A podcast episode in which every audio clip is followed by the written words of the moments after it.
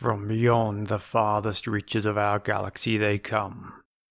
Two brains pulsing with a strange energy. These space brains come to share their love of science fiction movies.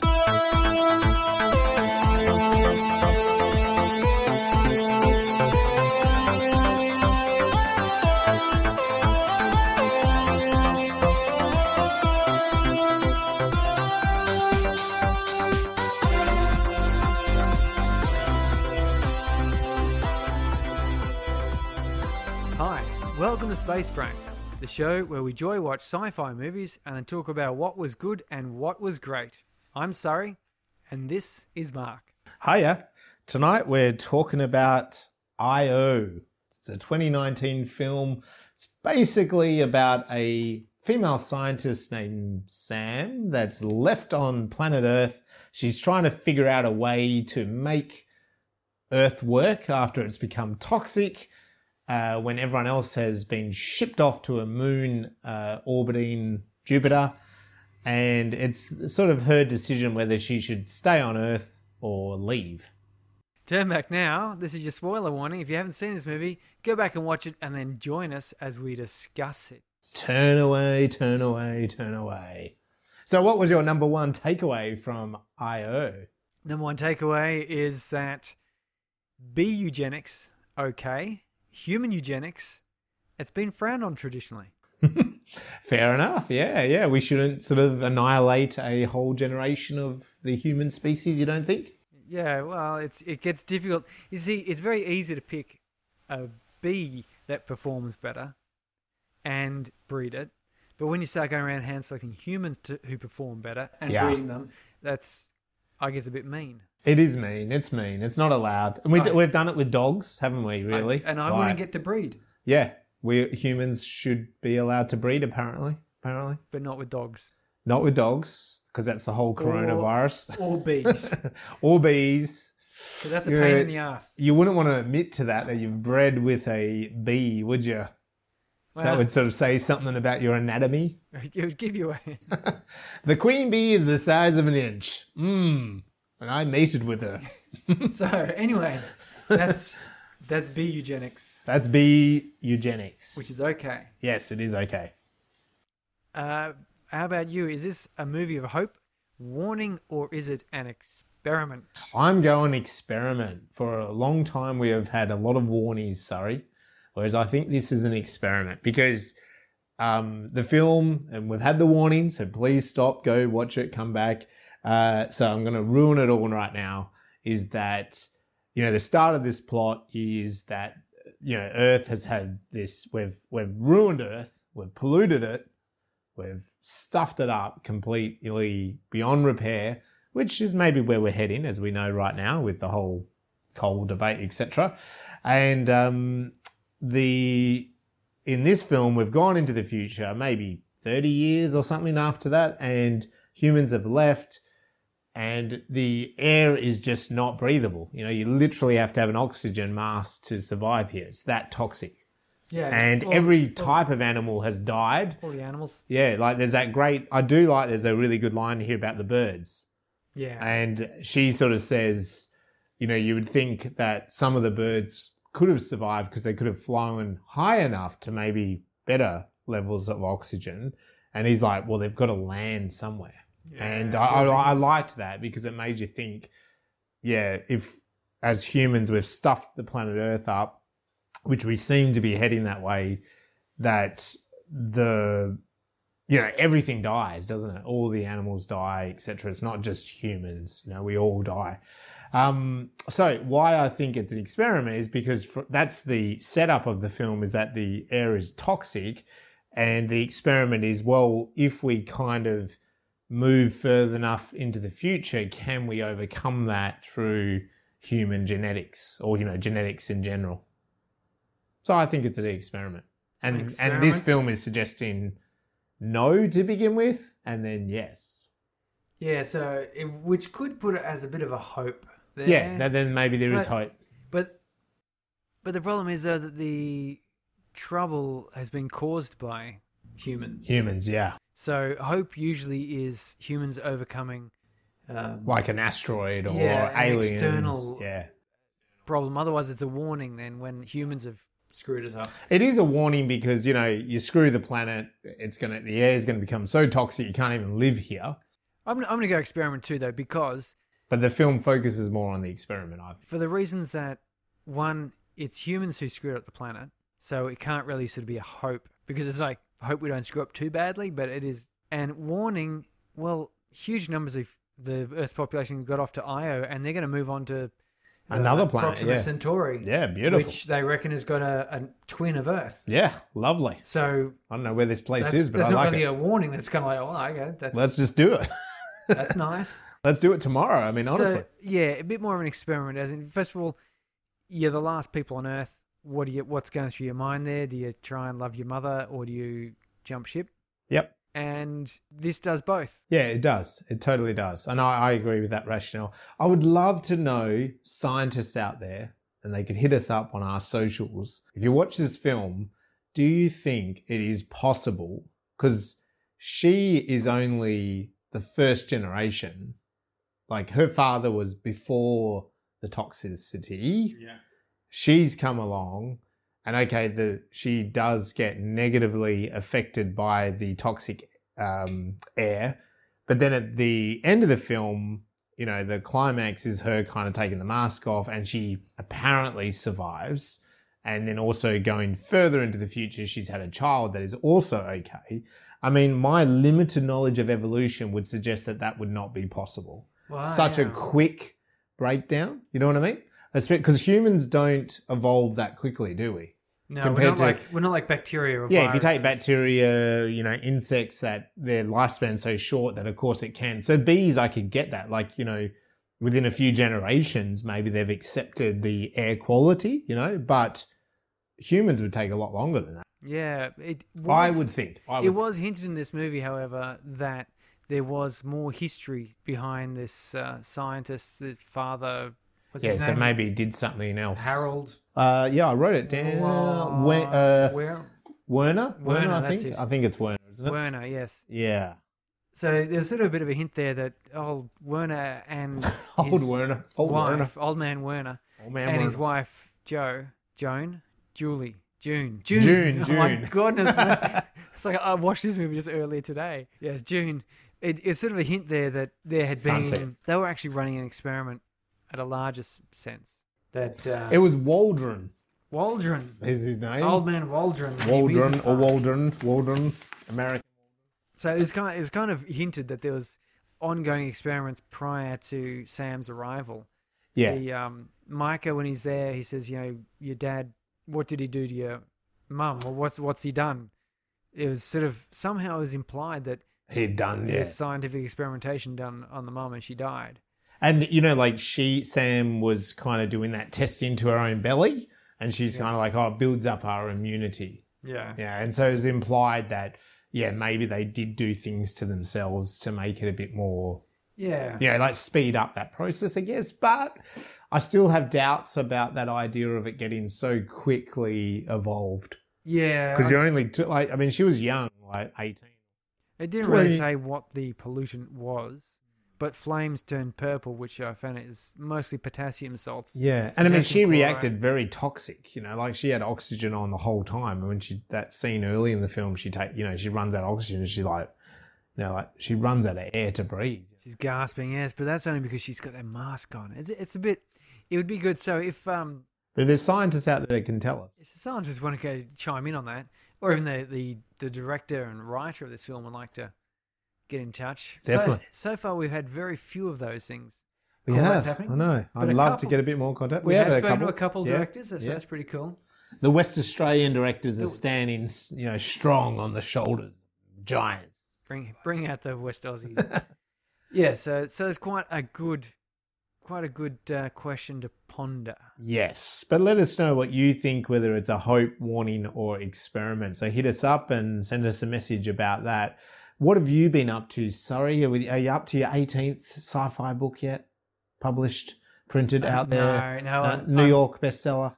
Uh, I'm just finishing off my yeah, how to write a novel. Oh, okay. You've gone down that element. Yeah. I'm down to the using the, the what software to use and how to format your document before you start writing, Yep. so that you don't spend six years trying to format it later on and have it go all shonky. Very good Or- information. Particularly because let's face it, if you're a self-published author starting out and you're looking for ways of writing a novel, you probably don't want to fork out like a couple hundred dollars to get someone to format it for you. And you don't need to. So that's what I'm up to there. So uh, there's going to be some you know, screenshots and diagrams, bits and pieces and that I've got to do. But otherwise, I've been wondering how I can get a hold of this new Star Trek Picard. Because uh, Jean-Luc Picard was one of my favorite captains from Yeah. Next Generation. It's on Amazon Prime though. And So hit us up if you know how to get that. Well, okay. being a computer, I know how to get a hold of it. I'm Yeah. just just tossing up whether I should um, pay Amazon Legitimate Prime or reason. I should wait for it to come out on DVD or or what. Yeah. So, if someone's got a little review of that. They want to quickly tell me whether it's Is worth it my time or worth spending the money? Yeah, I'd like to find out. So I quite like that that new one, the yeah, Star Trek Discovery, which has got uh, that was on Netflix. Yeah, yeah. yeah. That's quite good. Uh, so We get so. I mean, there's such a war. Com- I mean, we're in Australia, and there's such a war coming uh, soon of the streaming services. You know, like we've had Disney come, and there's big talk of HBO in America are actually gonna. They've already um, licensed it is a streaming service. yeah, And in Australia, what that will mean is like Foxtel will lose one of their biggest um, providers. But in the UK, HBO has signed a, an extension saying, yeah, that like you know, Sky, I think it's called in the UK, will still continue HBO stuff. So in Australia, we've got Netflix, we've got Stan, they're big players. Disney's just come in. If we start to get those other ones like um, uh, HBO and and I think Amazon and a couple of those others start to come in heavily, uh, all of a sudden there's this massive content war going on, isn't it? and it? we're going to be going back to piracy here in Australia. Yeah. I'm afraid. I think so because all of a sudden then you're not just paying the twelve bucks to Netflix, you're paying twelve bucks to all, each of them, and it suddenly adds up to fifty bucks. Yeah, for paying fifty or sixty Yeah. dollars a month, and let's face it, that's a case of beer. It is, and that's a big expense in Australia. That's that's yeah. Well, that's one case less each month I'd have. Well, that's right. Alcoholic. But having having said that, yeah, it's terrible to think that these con- these content wars are usually based around one or two flagship shows. They are, aren't they? which is a real shame because I'm looking at there's this Star Trek Picard. Uh, there's a couple other on. There's another one on Amazon. I can't can't remember what it is. I thought it was interesting, but you know I don't want to. I don't watch that much TV, Yeah. so I don't want to yeah, pay another ten dollars a month to get access to one show. And HBO found with Game of Thrones one really big show that everyone wants to watch. If you don't provide it in all the formats and all the manners that people are able to or want to watch it, then you end up also end up with the most people- pirated show in history. And Australia was the uh, kingdom of piracy Yeah. of Game of Thrones. Because it's only available on Foxtel here, and so it's quite expensive to get. yeah, you couldn't just get it, just get the HBO package. You No. had to get some, you know, Well, yeah, sixty yeah, you or seventy dollar a month. You Yeah. have to sign up with Foxtel. Business, and- yeah. Yeah. And then they wouldn't sell the DVDs here for years. Uh, like honestly, so that's the problem I sort of see is you end up with all of this scattering of good content Mm. across all these things. You at some point you're going, I'm not paying twelve bucks a month to watch one show. Well, it's the same with Disney because Disney was on on Foxtel, and then it swapped over to Stan. You know, and so it's like, sorry, not Foxtel. Uh, it was on Foxtel, but it was on Netflix. They had some stuff. So Netflix, yeah. they had some some of the movies on Netflix and stuff like that. Um, when it was just kind of, I think Net- Disney kind of going, who pays for streaming stuff? Yeah. And then they've suddenly realized, oh crap, everyone does, and so they've kind of then gone, well, we should have our own streaming service. You know, But so- you know the nice thing about all these streaming services? Most of their flagship shows that they're advertising are science fiction related. They are, and the other thing is, it's high quality stuff, isn't it? Like they're Wow. really investing in it. I mean, Since there's been a couple of Netflix. Um, I know that that you know they've they've gone now into the movies, and the, you know that Bright movie, which was a sci-fi movie that was sixty million dollar movie. You know, Yeah. like big big uh, Will. Smith in it. Yeah, yeah, Yeah. And one of the Chris's. They did, and young Australian actress played the fairy or whatever it was. But yeah, like they, there's suddenly there's investment in sci-fi and content. That's good stuff. Yeah. All right, we should jump into the plot of I.O. I believe. Sorry, So IO starts off with uh, voiceover. a little voiceover telling us that we'd screwed the world. Yeah. And in one, uh, people started dying, and then one evening, everyone jumped in rocket ships and flew away. yeah, hundred ships left Earth to go to this. That's orbit. not a lot. No, it's not a lot. But who, if we're orbiting this, I mean, look, just on a little side note, like why, why go all the way to you know? I, anyway, I got a bit Well, confused they- by it. Yeah. Like, why does it? I know they said there's a power station, blah blah blah, but it's like, come on. I Well, mean, they originally launched the power station to save Earth. I assume that the bad uh, air was caused by some power supply system. Mm. And so they went, oh, well, let's off planet this to stop our atmosphere. But they did it a bit too late. yeah, And as a result, uh, it was harvesting power in some fashion. yes. And then they decided to turn into a, a living station. So off they went. And this mission was known as Exodus, and they were heading into this power station, which was called Io. Yeah, see, this is a funny. We watched a couple of Chinese films, and this one clearly a Western film, like an American Yeah. film, because Exodus being one of the books of the Bible, Bible, where the yeah. uh, Hebrew people all up and leave and wander about for a long time. And and the other thing is in this film, like, it's not the in the Chinese films, everyone works together. yes, Again, this It's is kind of big- a bit more like a few of us will stay to try to solve the oxygen problem if we can, but the rest of us are like, screw you, we're out of here. Whereas the Chinese version will be like, no, we stay and we fix the planet, you know. We- we- some of you will move on and some of you will stay, and we're happy about that. and they're talking evil scientist voices. That's the whole reason. way through the movie. okay. Yeah, so we, we start off with Sam. We don't know her name at this point, but there's a, a young woman, and she is. She had some Walking- nice skinny jeans. She's Sorry. I Well, liked them. I like the skinny jeans. Got to keep good. the skinny jeans going here. There's a fashion in the future as well.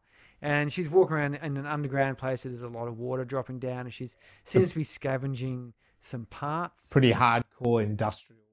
yeah, and then she stops and sees a, a puddle, Yep. and she gets down and has a look, and there's little little wrigglers in there, like maybe mosquito larvae and a black mold. So she takes a bit of a sample. She starts a, a voice log, which nice enough the computer tells us beginning voice recording now, and then she says begin voice log, and you go, well, okay, pretty convinced the log has started. And so, so she- Alexa is working. yeah, hey Google, start Google. voice log. That would have been better, wouldn't it? It was like, hey, Google. And she takes uh, a sample and, and a um, a pH test, and she her log indicates that she thinks that they're converting ammonia into oxygen. I thought you would have liked that. She did it. She did it. She did do it very scientific, the way I look at science, because she took Yeah. two samples, you know, Yeah, and she explained why she, was took taking the, two the samples. underneath Yeah. and the thing. And she said the second one is to prove the first. And I was like, oh, okay, yep, that's how science works. Sorry. yeah, ammonia being converted to oxygen is. Oh, what was I? I was reading not long ago. That would be does that. a key factor, wouldn't it? I only know a little bit, but So that, I think ammonia that is, is nitrogen oxygen, um, and Look, it sounded very logical to me. Sounded like it's real good. science. And so she wants like, and she stops by and sees she's underneath. Well, for some reason, there's a, there's a poster for the uh, The art Museum of Art, Museum of Art. Yeah. and she reads a little quote, which is from uh, Leda and the Swan. Leda and the Swan. Uh, I can't remember the exact quote, but Yeah, it's a A- quote. Agamemnon lies dead is how it ends. okay. Yeah, so I'll go with that. If you're a you know a a Greek mythology buff, Yeah, or just into that particular story. Go yeah, so so that she she basically gets a little beep. She's got to swap her oxygen canister over.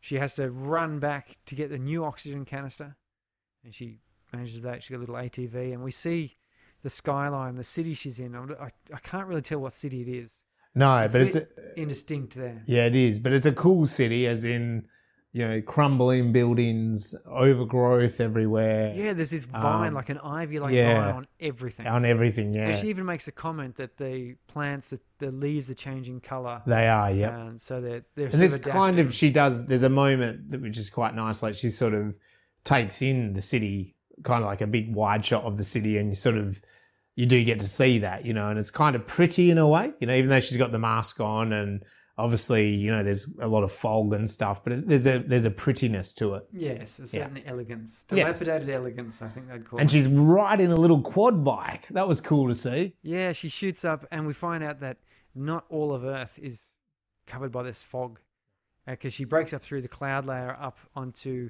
uh, Mountains sort of highlands, Yeah. uh, some sort of tabletop Yep. area. And even on the road it's it says clean.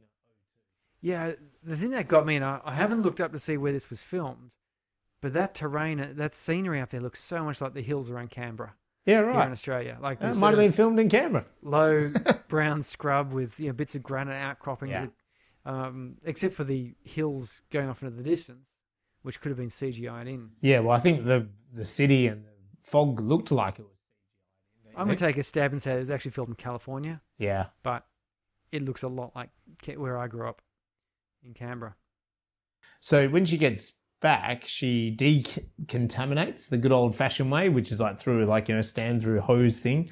Um, she cleans up, and she um, oh yeah, she sends this information about the the kind of the information she's gathered on her field trip about the mosquitoes or the insects to the colony. So She like Yeah. types an email. And so she sends that off to the colony, and it's sort of like exciting news that she's found insects that maybe are breeding in this environment, that there's some sort of evolution happening. Um, and then she goes about experimenting and she tests a bee and she kind of apologizes She to the bee, "Sorry, which is kind of, you know, save the cat, isn't it? You know, like, oh, I'm sorry, I'm going to kill a bee. Um, and she puts it in, she tests it, and of course it dies, and she's puts big fail into her notebook. Um, she's very scientific about everything she's doing the whole time. So it's telling us a lot about Sam, the character, that she's a scientist. Um, and that she's, you know, she's disappointed that the bee has died. Um, and that um, she receives then a message back from Io, and they're telling her this message, and the guy's name is Eon or Elon. Elon. Elon, sorry, Elon, like Elon Musk. Yeah, but this guy's name was Elon Sum. I don't think we know his last name. He's an engineer, so maybe, Yeah, but uh, it might just be a little homage to Elon. Um, but he's telling her that that they're exploring further in space than they've ever had, and that the council have kind of got a a plan to kind of go somewhere else, and that they, they basically give up on Earth because Earth will actually um, the toxicity will take over everywhere. yeah. That's what he's telling her. It's the end of that story. Yeah. So, you know, but they've obviously got some sort of relationship going on. Yeah, and she doesn't jump up and down with that idea. No, no. so she tests herself. This is where we sort of see her first testing her belly, and she's got all these scars. Um, she kind of burns herself a little bit. Um, and she collects fresh fruit from her little garden and vegetables and that sort of stuff. She plays classical music and kind of looks through the telescope. That gave me a real 2001 feel. Like It did, of- didn't it? It wasn't uh, it's sort of like a waltz, and then No. you see the space station there in the, the quiet depths of space. Yep. So that that gave me that sort of And we, feeling. we get to see what she sees, and we see Jupiter, we see the moon, and then we sort of see this little shiny metal thing, just really tiny, like an hmm. ant, but you can tell that that's the IO station. Yeah.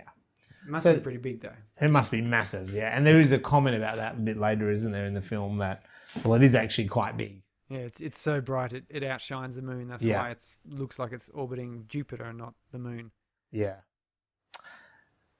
Um, so yeah, anyway, then the next day she wakes up and there's a message that the station um, sent, the IO station has sent her um, that in fact their the council have overnight decided to reconfigure everything. They're sending all energy to a mission to this new planet. You mentioned it before. Yeah, uh, Proxima Centauri, They believe it's better than Earth. It's going to be very suitable. It's going to take ten years. which is impressive because it's about 4.2 or 4.4 or something like that light. Yeah. So how fast are they traveling? so they're going half the speed of light, really. I guess, but they, and they've talked about that they've mined this moon of Jupiter, whatever Hmm. that means. They- they- Um, they've sucked enough energy out of it. Yeah, something like that. They've gotten some special moon juice from Jupiter, Moon juice, yeah. and they've been they've been sucking that moon juice a bit too long. They think they're going to get there in ten years. Go to shop.gravityundone.net to buy your moon juice. Your moon juice, yeah, yeah, okay. Can we sell that? Can we legally sell that I can in sell a jar? I can sell a t-shirt with a written moon juice. on Moon juice, yeah, that's right. So buy your moon juice right now. Um, and they're going to go there, and that there's the Exodus mission will mean that. And this was a nice moment for me because it was like, ah, you know, she's got a deadline. It was like literally like if you don't go to the space station, uh, Exodus, it's the last shuttles. They're going to evacuate people from Earth. You know. So it was kind of a nice like deadline, I thought. Um, and then she, and it was a bit, I had to laugh at this. Sorry, I don't know if you know, because after that, she rushes, and you're thinking, like, where's she rushing to? And she rushes to the library. Go, yep, to the library. Like, oh, you've just been told that you've got like three, three or four days left on Earth, and you're going to rush to the library. Um, it made more sense once she was there because she had to get a computer screen. But uh, I was kind of, I had to chuckle at that because she's like, you know, she rushes there. And when she's there, she sees um, some big flashes of light and it's a massive Well, she picks up her book, her art. She book. does, yeah, yeah. Sorry, I'm jumping over a couple of the details, Yeah. but yeah, the col- the Exodus book and the mythology book, Yeah. she picks them up. Um, and there's flashes of light suddenly in the sky, and she looks out. She races back, and there's a massive thunderstorm rolling in. And um, she kind of gets back to her home base, and her lab gets destroyed. Um, it gets ripped apart. Um, the air's not good quality. She's got to kind of like gaffer tape it all up. She's got a, a flame going there. It's burning purple. Purple, so yeah. what they use to indicate.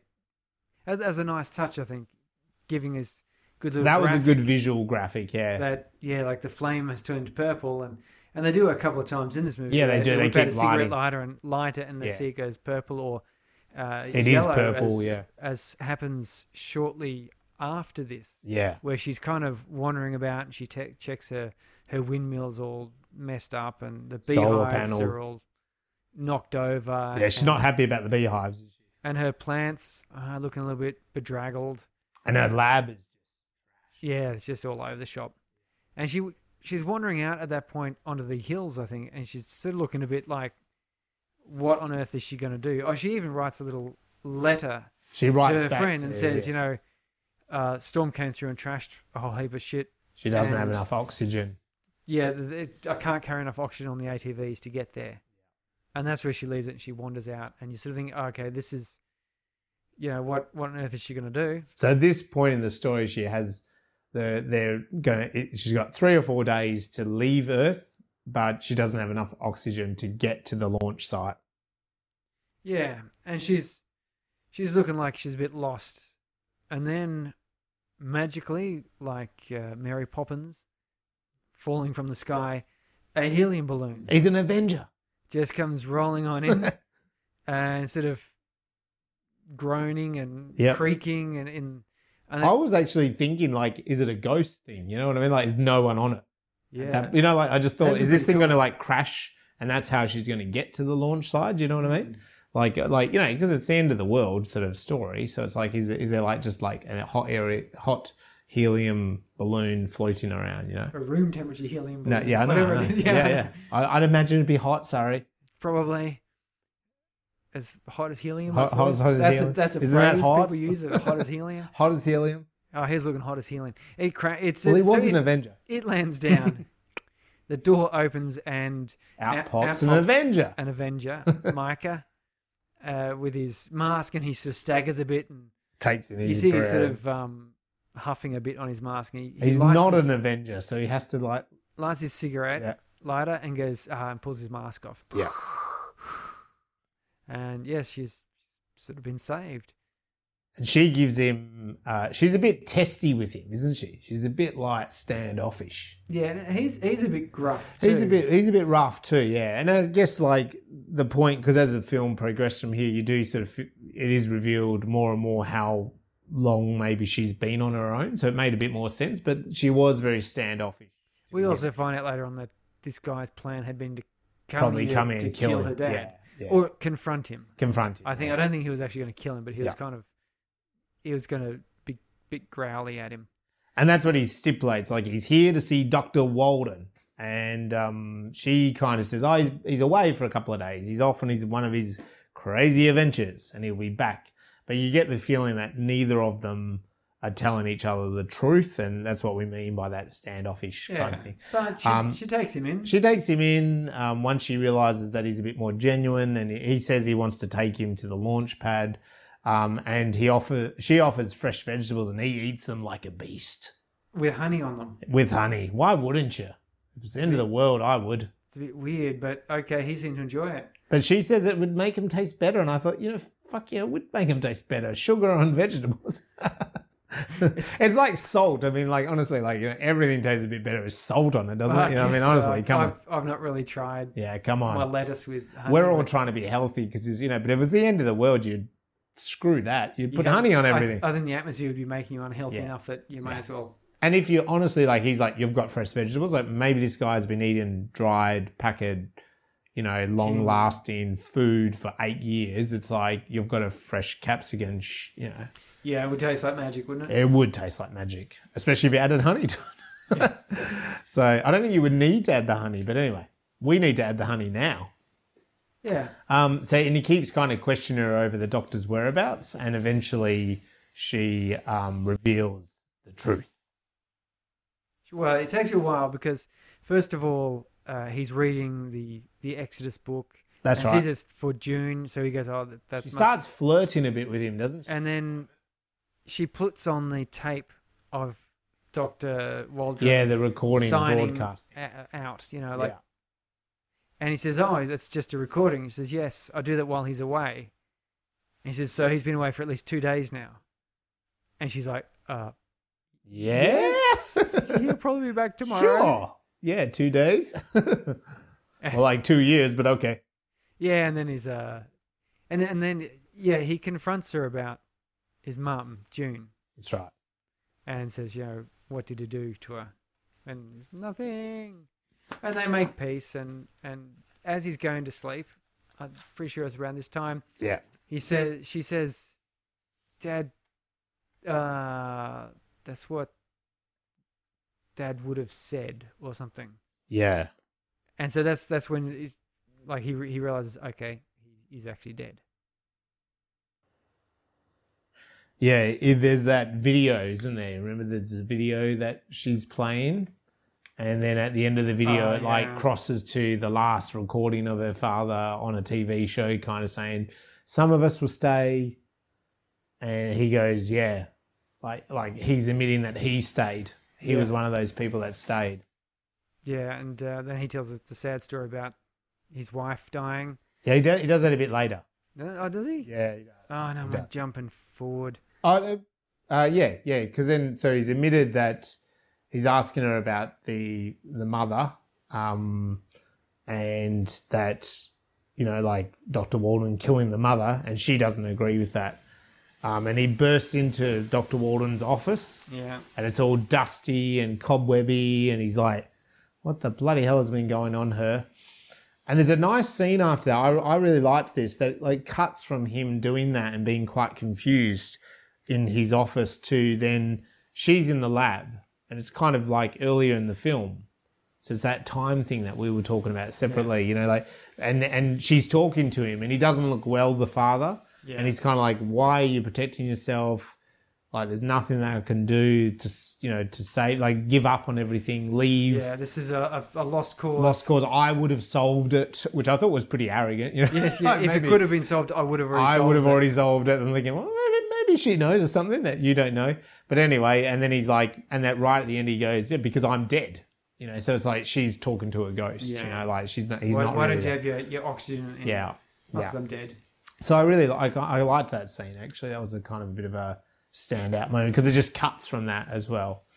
Um, and when it comes back, that's when she tells him that her father actually did die, Yeah. and she buried him next to um, her mother, and um, etc. And he says, "Well, Micah says, oh, well, I'm going to take you to Exodus. I'm going to get you there." Yeah, whether you like it or not. Yeah, which is kind of a good like. It was right on the midpoint of the movie, you know. So it was a good sort of like tonal switch. Almost I, I actually checked that because Yeah, I, I, think it so was halfway. The storm right? came through pretty much at 15 minutes. Yeah. and then he turned up in his uh, his little uh, gondola Fun games kind of bit. Yeah. uh, a couple of minutes after that, signaling the beginning of Act Two. Yep. Yeah, so in this this bit here where the, the story goes, okay, they've reached sort of the peak of their relationship together here. Yeah. Being standoffish. And then it swaps to being, okay, now we've got this goal, we've got to Yeah. go. We're a team now. Yeah. Um, and he, he, you know, so there's sort of she's a bit more depressed now. So that's like a good midpoint. She's changed more depressed. Yeah. He's a little bit more like, well, this is our plan of action. We're going to get to X. As soon as the wind kicks up, the right direction, we're off. Yeah. I, I think it's, is the thing is that he, he now has someone he can save. He couldn't Yeah. save his wife, but now he can save. And his plan wasn't to come here to save someone, it was to probably come here and kill someone. But he's discovered, oh, well, the person that came here to kill is dead. And in fact, there's a young girl here that needs saving, you know, that's worth saving, you know. Yeah. Um, and he finds the queen bee, actually, and she was stuck yeah, the while they're packing to Yeah, while so- they're packing to leave. Um, but and he he says a good line, which is like, "Oh, what does this? You know, what does this mean?" And she goes, "It means nothing." yeah, I, I, I was a bit curious about that. I thought, oh, I thought that was going to be a, Yeah, I did too. oh, this means it could work. But It- no, it's like, She'd given up by now. yeah, she's She'd like, had- that means nothing. It was a good sort of to me. That was a good. I think it actually probably did mean something, but it, like in the context of the film, but like at the same time, it was a good kind of moment of like she'd given up. Yeah, yeah. she's like, no. Nah, I've given up. Let's so they've got to find some helium. They didn't have enough helium for the balloon because the launch uh, site had changed. There was Uh, that's a little bit later. You're jumping damage. ahead. I'm jumping ahead of the, the sleeping games, yeah? you are. Okay. So she gets a message from Elon Musk. Elon. Good old Muskie sends her another email, and he's saying that he's Tesla? It seems to have come off out of orbit. He's been selected, which is no surprise if he's old Muskie. Yeah. He's been selected to go to the new planet. Musky. right? So old Muskie's been selected, and he can't like. And it's also like, isn't that funny? Isn't that a little bit of a homage to the 1990s chat rooms? Like, hey baby, you're hot. Yeah, baby, you're hot. Let's meet up. Yeah, sure, let's meet up. Hey, I can actually meet you at the shopping center. Uh, I can't. I'm going on a time traveling expedition. I don't want her to meet me. Do you think maybe he was catfishing her? Yeah, I think he was catfishing her. He's in fact married on the space station, and he's actually like an 80 year old guy. You oh, know, Like he's not even a guy. He's actually He's- a lesbian yeah. who, who was coming out of a bad relationship, and so she th- thought she would pretend to be a guy Well- looking for a heterosexual relationship, but then found a way out by saying that she was going to very true. Sorry. Yeah, IO. but it might not even be that deep. They just thought she'd never leave Earth and c- catch. Yes. oh God, you're coming here? No, no, no, no, no. no, we're all leaving. We're all leaving to a new magical planet. Only ten years away. Yeah, we'll we'll we'll, we'll By the time again, you get not here, we will be gone, and you will never catch us. Yeah, it seemed a bit like you know suspicious that way, but he breaks her heart through that message. the poor She has a big tear over it, and um, she really like. There's a moment there I felt like that she has a tear over it. She's upset. She's heartbroken, and then she looks at Micah like, "You're going to be my rebound guy." Yeah, it's Like there was a moment there, like this is like, "I'm going to screw your bones." like I I, I don't know. Does, Yeah, I don't know either. is that a real thing? Th- Write in and tell us if that's a real thing. Like if you- you're female, tell us. Well, yeah, I, you know, the you get your heart broken, then immediately you go and go have a shower in front of someone, and then like, yeah, that was a bit weird that them. scene. Eh? I I felt that scene a little bit yeah, odd. because I'd be scratching my head over that one. I'm like, what? I, in fact, I'd be sort of saying, given that we're going to have to share a balloon for a few days to a site, and God knows how many months on board a rocket ship out to.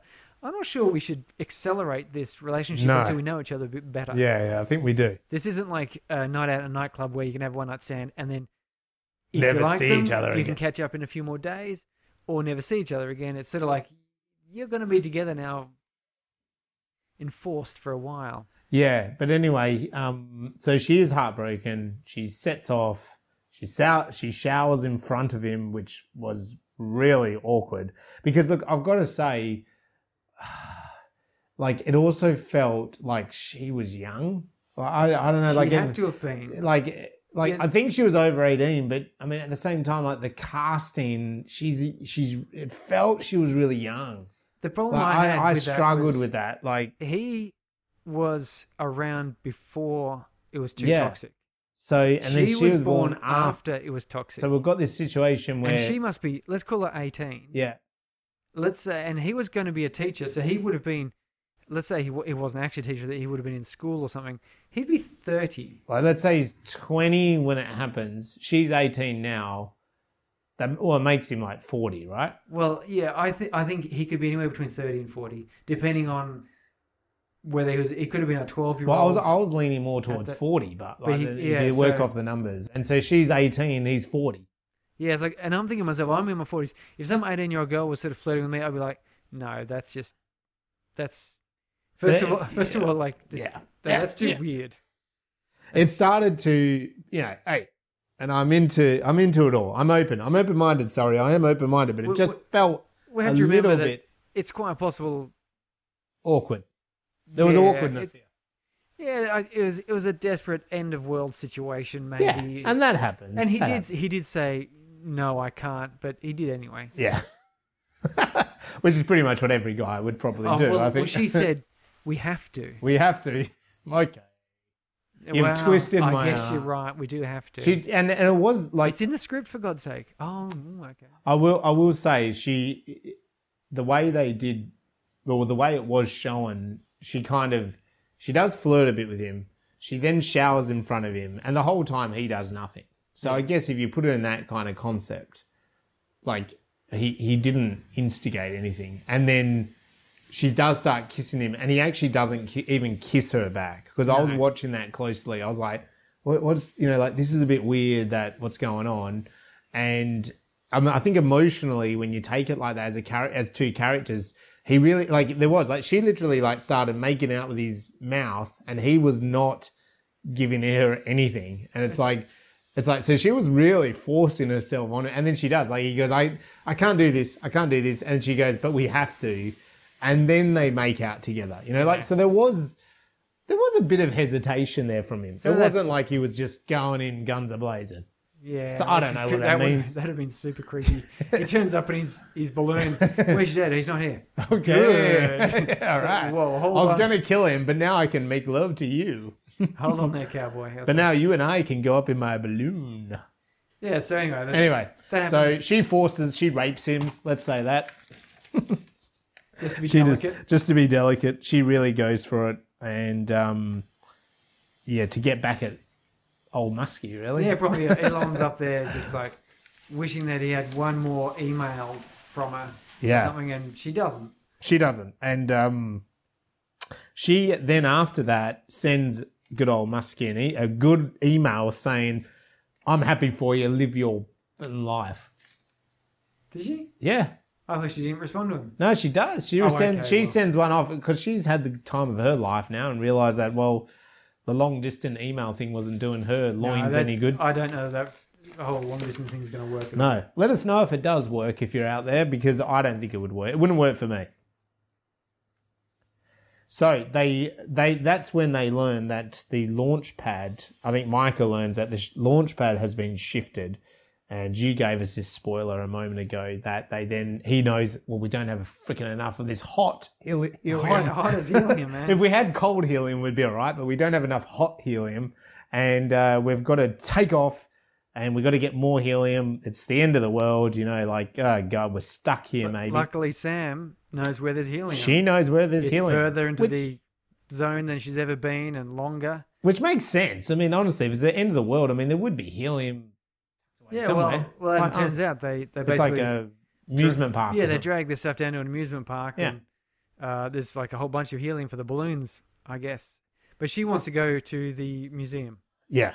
And a- anyway, in this, he tells her that really the, the he tells her now like why he came that her he feels her father forced people to stay and he was included in that and his wife and her father's the reason lots of people actually died Yeah. and it's so it's cold truth here about her father. Um, and he tells us the story that his wife got sick, and he then sort of squirreled away some food to keep himself going, and kind of deliberately not gave it to his wife. Whoops! But he, he did that so because he knew she was dying anyway, and then he could survive a little bit more, and then she died, and so. But then the guilt of that made him want to come after Dr. Walden and kind of go, "You, you have caused all of us to die," um, and that then she, Sam, him kind of getting to meet her and learn about her, has realized, no, hang on, I can save you, and I can Yeah. kind of make it okay that I let my wife die. Whoops. So he gives her an hour to go to the museum, Yeah.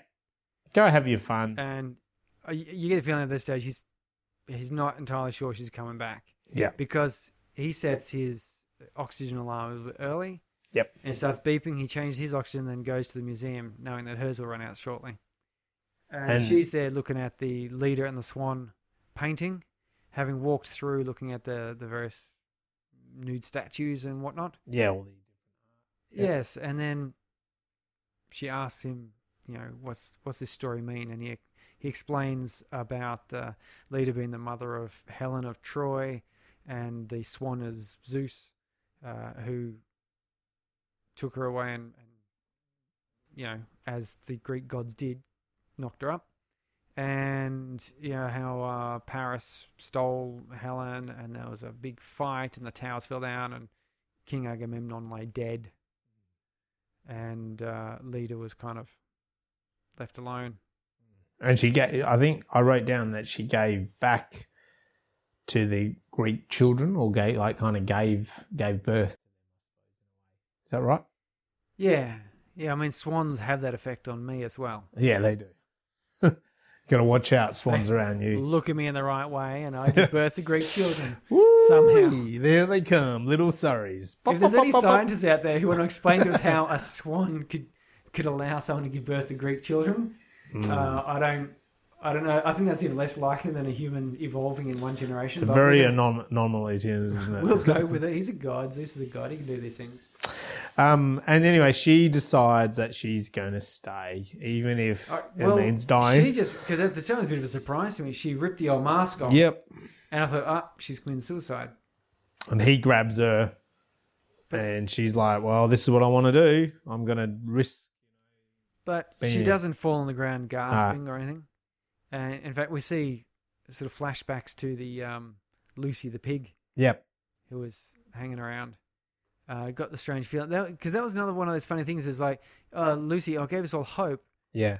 and he said, "What happened to Lucy?" And there's just kind of like a bit of a weird silence. Like, oh, Well, She she, died. died. later, like later in life. yeah. Um, But why didn't they do more Lucy?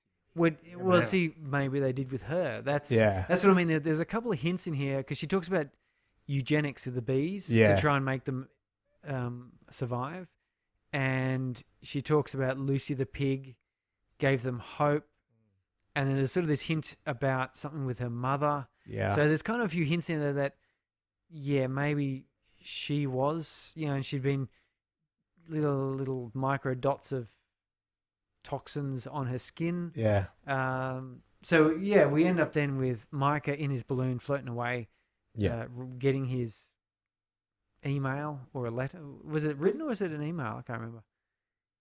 Because it was just a voice over her. Was it? Yeah. talking. So yeah, I'm going to assume that he got he was on the ship and Yeah, I think so. Taken. getting his email because that's how she seemed to communicate. Yeah. And she's down on the beach because she'd had this dream on the beach. She didn't have a mask on, and she's saying how tell the people the world is beautiful Yeah. and it will be here for them when they return.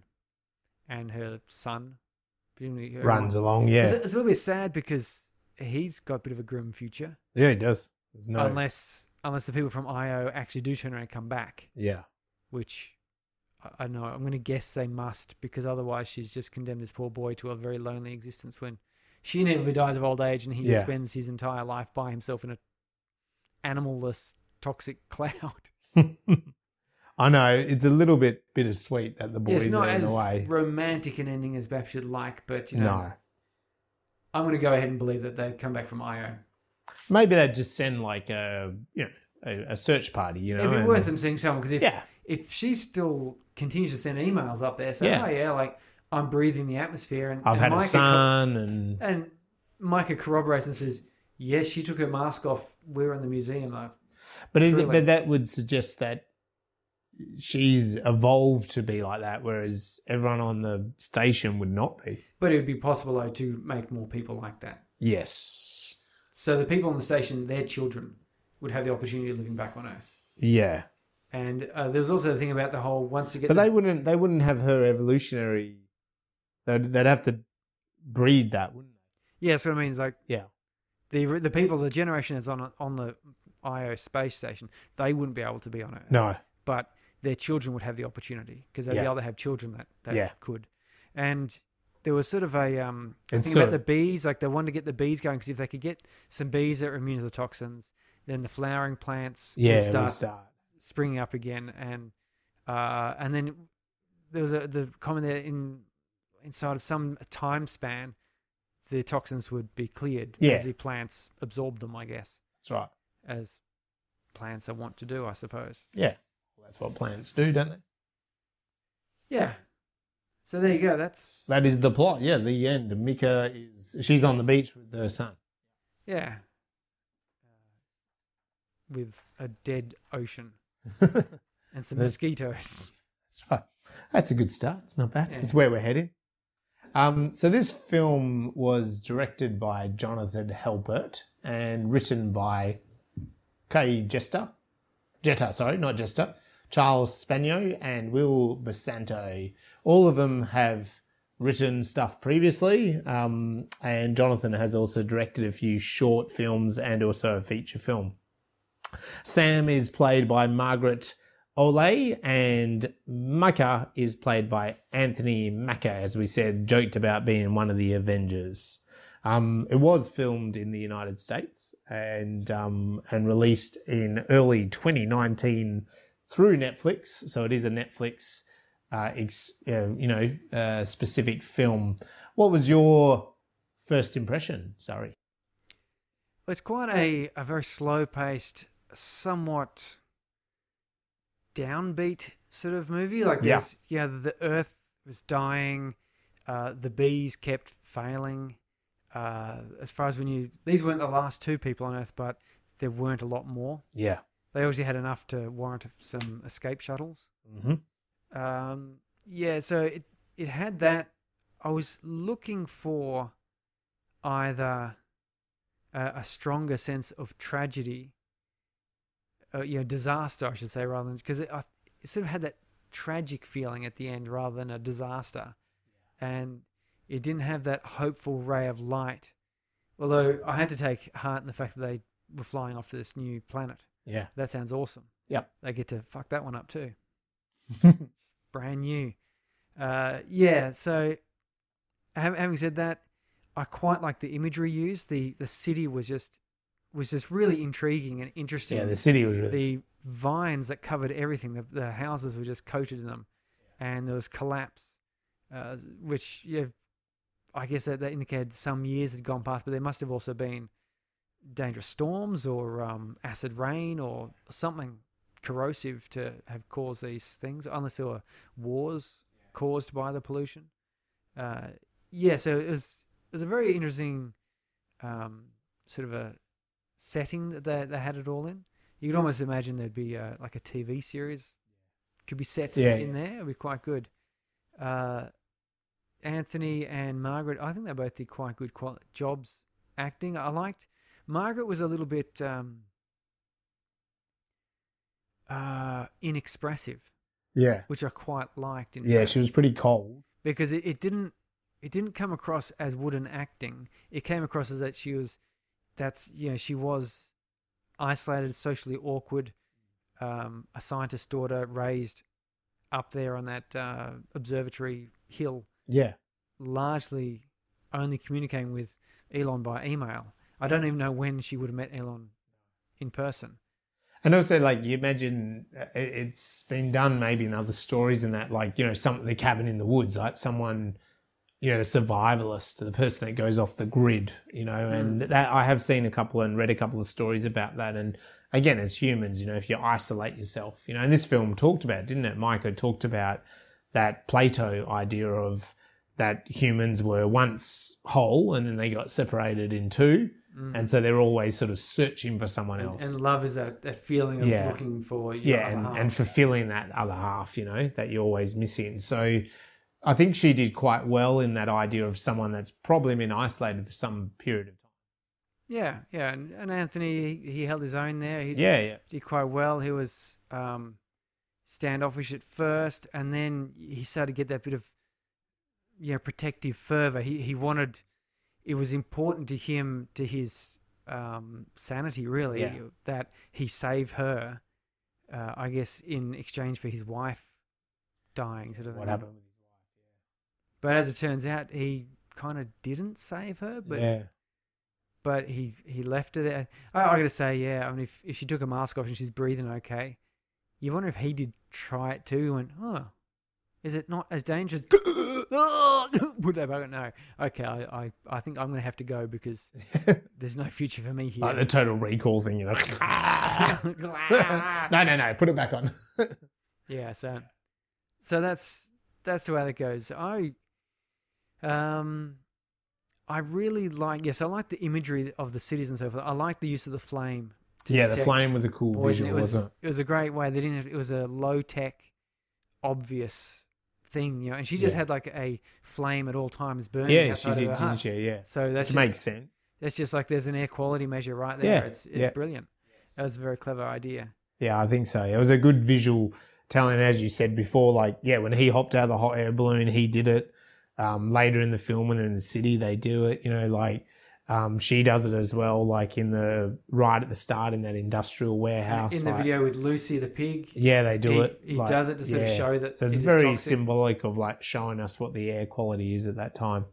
So what about the ladder? For me, this is going to come in at kind of like the probably the first rung of my ladder. Again, we're not sort of doing this completely as you know best to worst or anything like that, but I think on just all the features, it probably sits on that on that very first one.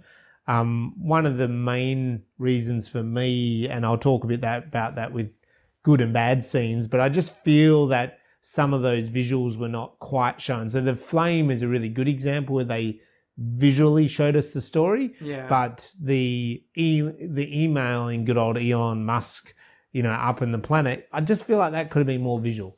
It kind of felt like it was setting me up that there was maybe a twist in the story that never happened. So I just Yeah. felt like, okay, she's emailing this young guy and they're in love and they're having a long distance relationship. Why isn't that visually shown?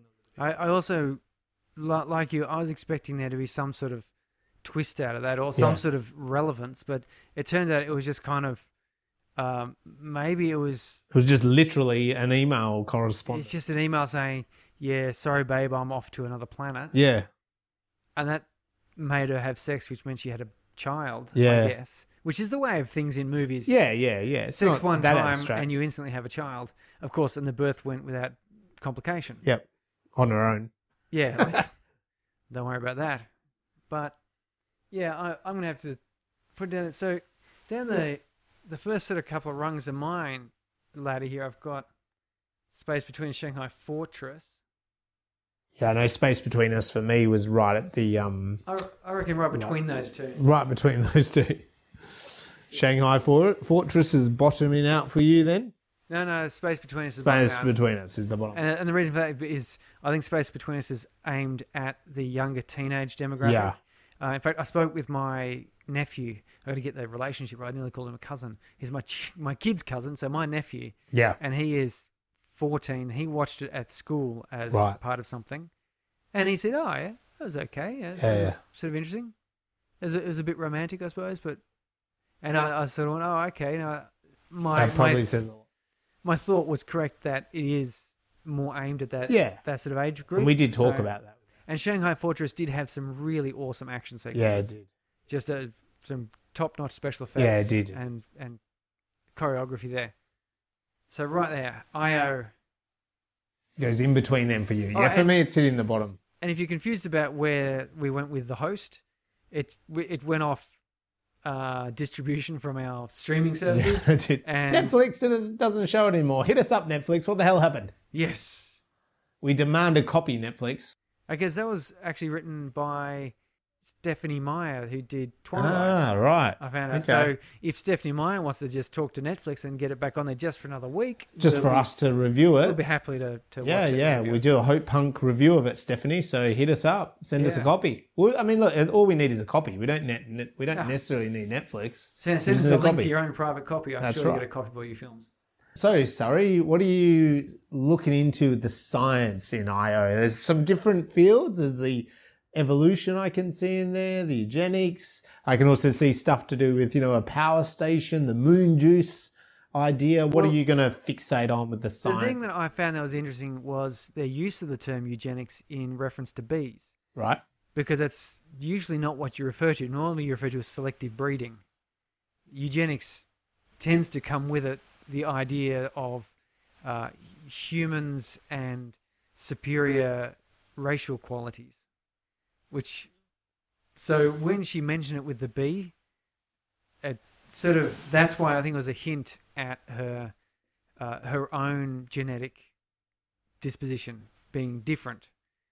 Uh, so, so if we're talking about selective breeding though versus evolution, they're Yeah. actually they're actually the same thing, and she Okay. hints at that in the movie as well. She's got her little uh, equations that she has tattooed to her, where she says you basically have um, inputs, chemical inputs, and selective pressures, which is what select um, what is it called? Natural selection Yeah. you know, survival of the fittest, and it's often misquoted. The idea isn't; it's got nothing to do with with how physically fit or strong or fast or intelligent uh, something is. It's the st- survival of the fittest given the environment. So, for example, in the end, we found out Sam could breathe the toxic gas. Yeah. So she was the fittest human to survive there. She probably couldn't run a marathon or lift weights or fight off an army, but then no one else on earth could breathe the atmosphere. Yeah. So she survived, and that means she was able to carry her trait of survival to her child. And that's what this evolution is about. In the natural sense, you're dealing with large populations where, and uh, this is where Darwin, on his voyage on the Beagle, which is his ship, and he landed in Galapagos, and he was, you know, taking notes about the wildlife and so forth. He's already um, toying with this idea of evolution Yeah. that things would would change over time to become something else. But he was struggling with uh, a concept of a mechanism. You know, what would cause that, and and what's an example of it that you could actually use? And so he's looking at the finches, and he's yeah, he's a bit of a naturalist. He likes to do his drawings, and he was drawing these finches, and they had different beak shapes, and at different parts of the island, or on or even on separate islands, he discovered that if you have a, they're all finches, but some of them have been separated to an island where they were sufficiently separated from other finches that the finches that had the hard, stubby beaks were able to crack seeds. So you can imagine if you had all the finches the same, they didn't have hard, little, short, stubby beaks. But maybe just through freak occurrence, um, some of them did have slightly stubbier, harder beaks. They could crack, on average, that population could crack more seeds and eat better, survive longer, and thus be more likely to have children that they bring to Yeah. adulthood as well, which would select for this beak. And those children there with the better beaks at cracking their nuts and so forth down the line. So over generation of generation, this initial population, which is just all varied, would start They would all have the better the people without the better beak, the people, the, the birds. the birds, the finches without the better beak wouldn't have as many offspring, and their offspring wouldn't be as vigorous, Yeah. which means those offspring would be less likely to have offspring, whereas the ones with the better adapted beak Hey, I like the size of your beak. would keep going. You and so me should hit up. you got more and more of them, and so you end up then with this sort of differentiation of species over generations, and this is you know Yeah. happened with humans coming from monkeys, birds Yeah. from dinosaurs, uh, and so forth. Where uh, you know obviously with humans we grew bigger brains and Yep. had uh, differently, um, what do you call it, proportioned bodies compared to the apes we came from. Yep. And look where we are now. Look at us. Look how far we've come. now. And well, it put us in the position to selectively breed our own animals. So dogs coming from wolves, you, you look at your Alaskan timber wolf Well, your chihuahua. versus a Chihuahua, and like they're both from the same origin, but humans Have done all sorts of selectively crazy shit. the smaller, cuter wolf, and then chose from that that litter of puppy the smallest, cutest one, down enough generations, and it's a lot quicker than normal evolution because the pressures are not random. They're not. in- They're not uh, natural, environmental. Humans are actually causing them. So that's what I meant earlier tonight on this episode about that. You know, that's the thing with dogs. You could see that, okay, if we as humans lived, let's say we live 50 years or 60 years, we might be able to go through six or seven dogs in that same lifespan. And so if you, if you took us as that hunter gatherer and you like, this wolf is good, I'll breed it with this other one. It's loyal. It does thing. It hunts with us. And then you the, take the pups from those two in my lifetime, I can like take those pups, grow them up, breed them, breed them, breed them six or seven times in my lifetime.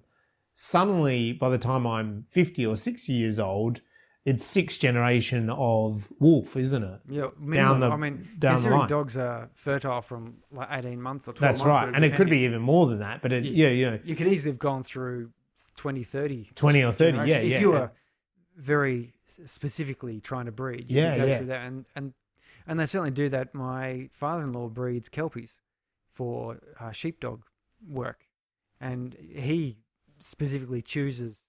You know, he, he has a um, a litter, and there'll be six, eight pups, and he'll work with them and let them out near sheep, see how they behave. The ones that are a little bit too aggressive, a little bit too mental, he'll sell go. them. He'll go nope, and they will. Um, they become little puppies, little cute puppies on well, the for well, no. I don't know what happens to them. They- yeah, just well, they, they become non-competition Yes, dogs. You know, yeah. they they they just still have the sheep everyday people. But then, and then he'll get the ones which, for example, largely ignore the sheep. There's Yeah. some that, that they you know, they kind of watch them and like any dog would, but they're not particularly interested. They become household pets. You know, he sells them as pets. But there'll be in every litter there'll be one or two that have the right level of friendliness. They're good around humans, like so they don't, you know, nip at the kids Yeah. and so forth. But at the same time, they're not afraid of the sheep, and they want to. Super dog. Yeah, like Super. and he's had a couple of them. No training. These things that like they're just puppies right from the get go. They know They're what they're herding the sheep over, uh, yeah, around the paddock where Yeah. you and you call them over and they, they herd the sheep. It's So it's like- a natural it's- behavior. It's, behavior, and so then actually then they become the sires and the the dams of the next breeding set of puppies. And he does this thing again. yeah. Uh, he's not as intensive as someone who is like really working on it. So Yeah. in the past sort of 14 years that I've I've been exposed to his World. world of kelpies, he's gone through about four or five litters. So you know, no, no, it's, yeah, maybe four. I think about Yeah. four litters. So every three years or so, he, he has another litter, which which now my kids absolutely love because they there's a there's a stage where the puppies they basically drown in a puppy pool. Yeah. There's so many puppies climb they love it. But Yeah, so, very quickly you can breed that. So that's that was that, my that was my thinking with this with Sam, like suddenly being able to withstand the toxicity of the planet. Yeah, that, that would have had to have been Like if she's a first generation, that would have had to have been direct genetic engineering to achieve that. you Like, would think so. no- Which maybe was the case, and the film just didn't discuss it. Well, it's, and that's why I think maybe the hint there with Lucy the pig, because Lucy the pig might have been the result of some very selective breeding with embryonic transplants and you know like really accelerated. Yeah, that's very true. Yeah. And then the results of that could have gone into because What what became pigs Sam? are, pigs yeah. are uh, similar in many ways to humans. It's a bit of a like probably a nod to Dolly the sheep, you know that kind of idea, Yeah. isn't it? It's like, oh, maybe we can clone a sheep and then clone a human, or you know, like so. You're right that way. That the scientific the scientific thinking of it, like, yeah, we do it to pigs and then it works. But yeah, so I mean, and this same thinking then was what was behind this movement of eugenics, except eugenics was not based on science, which is the problem because it, it does make a lot of sense and it happens naturally in human society that uh, you know two athletic parents are more likely to have athletic children Yeah. in part due to genetic um, factors, but also in part due to social factors, you know, nature versus nurture sort of thing. And Two space brain parents are And- more likely to have crazy space brain Wow. kids. you don't want to see my kids. ah, that's right. No, they're beautiful. But yeah, and, and then of course this happens naturally. You know, if if there are athletic kids, they'll tend to hang around with other athletes because Yeah. they're they're on the That's their track thing. team, they're Yeah. on the footy team, and they tend to meet other swimmers or runners or whatever. And so you sort of Breed get, with more you athletes. sort of yeah. get these natural deviations Yeah. in human society. But you know, you go back to uh, the turn of the century, the 19, 19th century, going 20th century, and the Nazis made it. I was going to say the Nazis made it popular, but it, it's well known that the Nazis were into this eugenics. But it was actually a concept that was carried through a lot of the 1800s by most nations. America, the UK, they all had these ideas of you know racial supremacy through genetic means, and there was no um, practicing of this. There's there's a kind of practicing where you know rich parents would only want their kids to be with other rich because they're of proper blood type of thing. That sort of attitude, but it was the the people that really took the ball and ran uh, beyond the ethical goalposts were the Nazis, who who I guess their basic regime was based on the concept that they were superior just by dint of their their blood. The sad thing is, of course, that you actually get stronger humans through, and in general, there's this thing called hybrid vigor, where you have greater difference in genetic input material results more commonly in stronger, more vigorous youth. So they do this with um, cows and sheep. So, for example, you get like a, a purebred Angus uh, bull, you'll tend to breed that not with other purebred Angus heifers, but with non Angus, because the offspring then is actually grows faster and is stronger and less prone to disease. Yeah. So the ironic thing there with the poor old Nazis is trying to keep you know genes pure down to a close race. You actually get a greater variety and stronger chance of good, healthy humans by having a more varied and mixed Yeah. gene pool. There's more risk of like deformities and Yeah, the, the uh, greater the diversity, the the better the opportunity of Yeah. genetic mixing to produce good results. And this is where humans in our modern day it works, doesn't it? And why we're probably breeding like crazy because we do vary it so much with air travel and all sort, you know, Yeah, all well, that sort of like we're not really limited, are we? So Yeah, so so it's, I'm sorry to burst the bubble of any na- neo Nazis or Nazis out there, but I hope none of them are listening to our podcast. I mean, honestly. I don't. It's not sort of I'll give up on those podcast listeners. Sorry, you Yes, can your- stop listening if you are a neo-Nazi. Your theories of eugenics are not scientific. But hit us up on Instagram and let us know. I'd love to have that conversation. Yeah, so Mm.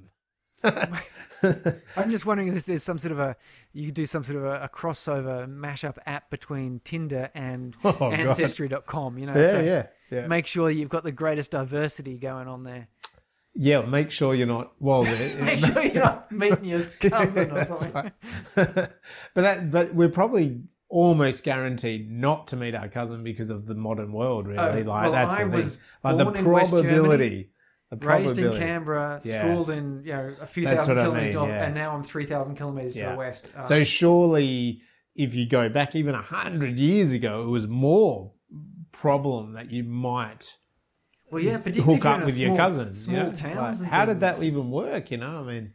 Well, I think what it worked in Australia and, and probably the same in America was immigration because we just had people from all over the places coming here and, they as- did As breed. a and- result, yeah. these colonies, uh, you know, for for the age, if you do the age comparison between the United States and any European nation, like the United States is, is totally exploded with power and wealth Yep. and it's only relatively young to Europe. Yeah. And likewise, Australia, like 24, 25 million people, but you know we're in the the, the upper, Extremely wealthy country. upper regions of productivity and so Yeah. forth. Uh, even again when you compare to European nations Yeah. where they've had a lot longer go at it, and one of the reasons for that is diversity and mixing. yeah. So yeah. And you did, yeah, it'd be interesting to compare it to say maybe a place like China, you know, that maybe hasn't had as much um, immigration and stuff, you know, Mm. like you know. So yeah, yeah, it is interesting, isn't it? So there you go. We should. There's a whole go podcast pick about up that. husbands and wives in China Yeah, or something. no Australians do that, do they? Well, it's, it's, usually Thailand, and Philippines. Yeah, it is more Indonesian. And, Indonesia. It's yeah. like you go there for holidays and you go, hey, these are really nice people. Yeah, I'll marry someone. I'll take one home. I'll take one home as a souvenir. yeah, And my dollar goes so far here that it, it works. yeah, so I'll. I'll provide for your whole family. yeah, it's good stuff. and thus we become a stronger people. We do because Okay, of well- diversity. Well, let's talk about some filmmaking. Yeah, well, we, we have talked a bit about it. Like you, you mentioned the acting before, and I kind of liked all that. I mean, the cinematography was pretty. I, I think, I think rather than going through all the different aspects, I think probably it is just best to pick on. I think the standout in the visuals of this film was the special effects Mm. of, especially the city. I think that vine tree overgrowth was amazing. Like there was some scenes there, you know, they rode those quad bikes down a street. You had all the buildings covered in it, um, cars covered in it, broken to the side, broken buildings. Like that was some pretty damn cool special effects. I kind of kept, from the filmmaking point of point of view in my brain, I kept thinking, how have they actually done that? Like it really, It's very it really was very convincing because it didn't look like computer animation. It looked real. And yet then I was thinking, well, how have they gotten the buildings to crumble when they are really driving through them on a quad bike? You know, like how have they actually done that? So I really liked that then. I couldn't see the stitching. I couldn't see the special effects There's there. a there's a great YouTube channel. Um, you may have heard of them. I think one called Corridor 35 or something. Yep. And they do special effects. Mm.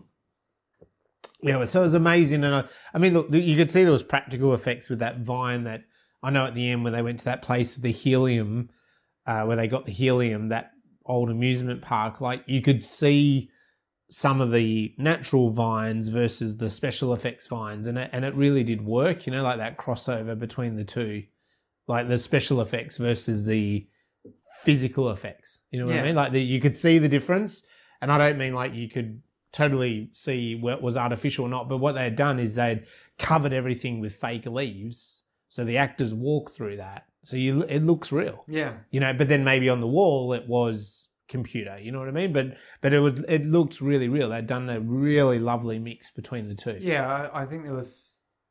It yeah, it, it looked utterly convincing. I think probably helped having all that fog. Yeah, and that that's the thing. Like, but the fog. I've seen a couple of horror films and stuff over time where they do things like fake fogs and stuff. But I think this also did it well because they kind of covered the whole city in fog. But then also the fact that then when she was up in her mountain top place, there was no fog. Um, and she sort of like drove out of the fog and the fog was in the distance. Yeah. And then when you're in the thick of the city, because of those other the vines and the leaves and the darkness and the dullness, the fog kind of worked. yeah. Whereas, as I said, like I have seen a couple of horror films where it doesn't quite work because they just kind of lay it on really thick, and it's almost like the characters can't see anything, and you're just kind of like, oh, that's really fake, you know? Well, it's, it's And like those supposedly nighttime shoots where it's Yeah, clearly daytime. clearly daytime, And yeah. they've just put like a bit of a blue filter on it. yeah, Yeah, yeah. so it's a bit Yeah. dreadful. Well, in So- fact, you can even shoot.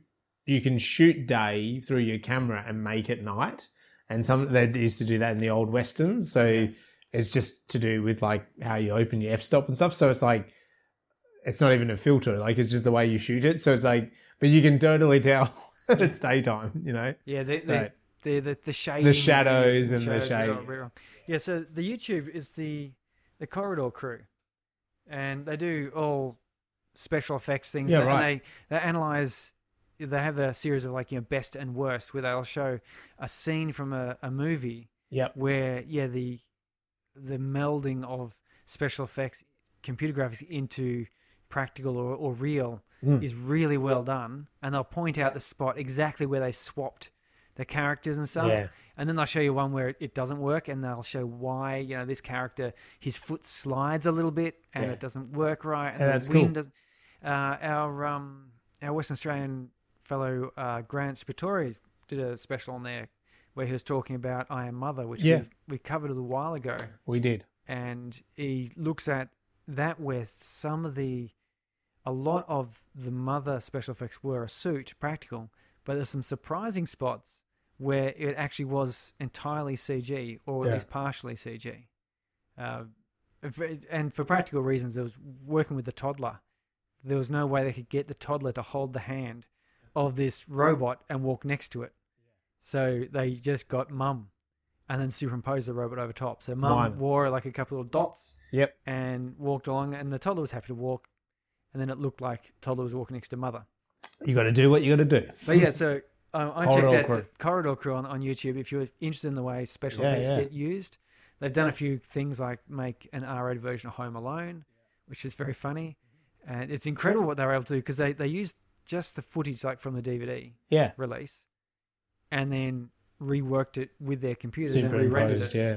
and they they actually could get away with changing it quite a lot. It makes you Yeah. wonder how many films they've actually in post totally altered.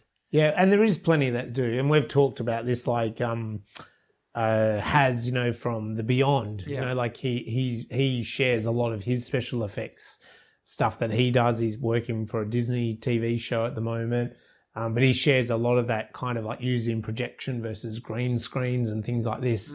Um, and uh, yeah, he's a very good guy to have a look at on Twitter if you are interested as well as a filmmaker that's doing stuff in the sci-fi realm and uh, showing you some of those behind the scenes stuff that he does on on his projects.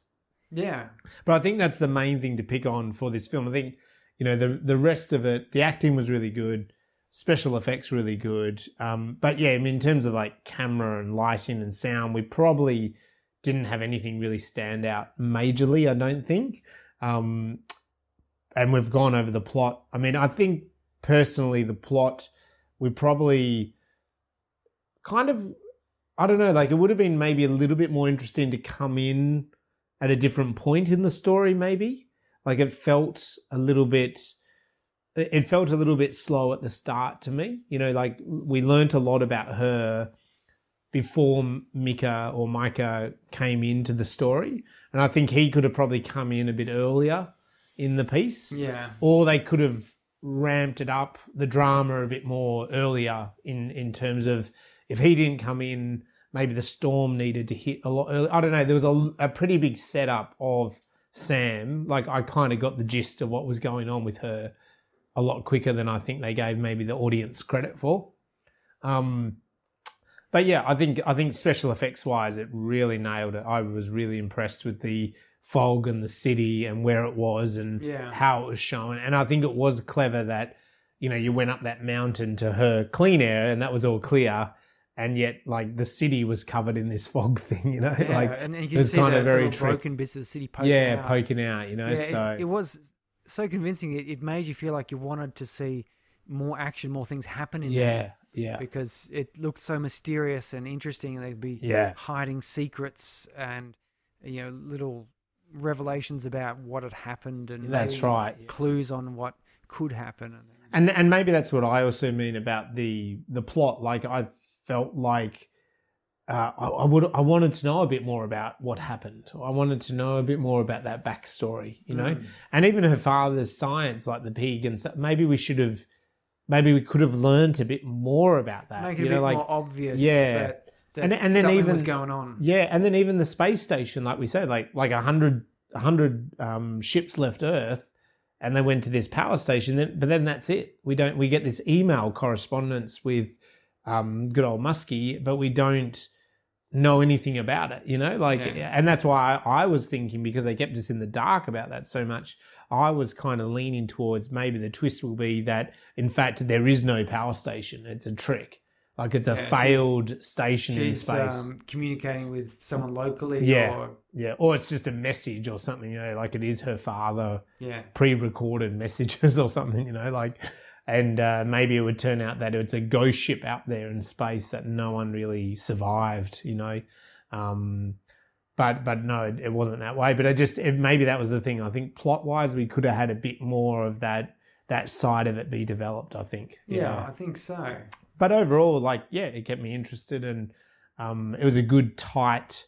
You know, the fact that you only had a couple of characters for the whole film, and they really did solidly debate, you know, evolution and the idea of like humans not being alone. You know, I think that's what this film was all And- about. and wasn't it? whether it was the end of the world or the Yeah, beginning of a new world. the new beginning world. of a new world and you know humans shouldn't be on their own they need someone else you know like we so if everyone left earth that would be why would you stay it's actually defeatist of the purpose of being a human yeah. you know like we actually survive in numbers we always have we need to evolve with each other we need to kind of get along with each other we need someone else for us to survive really you know and thrive Yeah. yeah. So I think the film touched on that. But let us know what you thought about the IO and also what we've talked about tonight um, through our different mediums. So we are on Twitter. At Gravity Undone or at Space Brains Pod.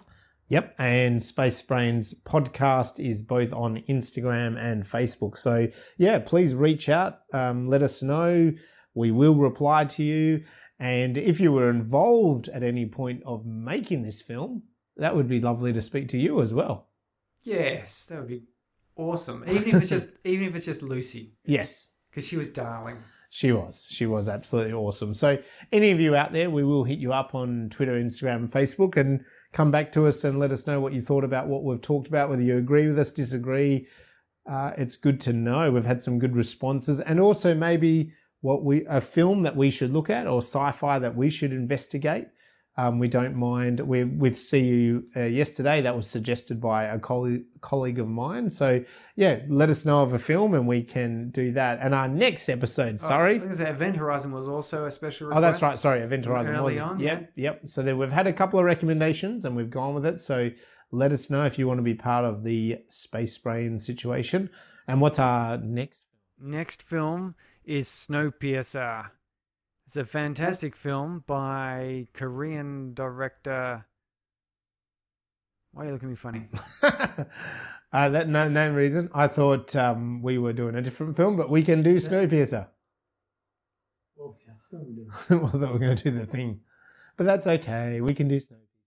We're doing Snowpiercer. Snowpiercer. We'll do the thing of the following one. the thing will be the following one, and that's that'll be the new thing, and this is the Yeah. only Snowpiercer. Yes, this Although is there, something. there has been talks of sequels and, and spin-off shows Yeah. and things. So I know Chris Evans is in it, and then it is a Korean director,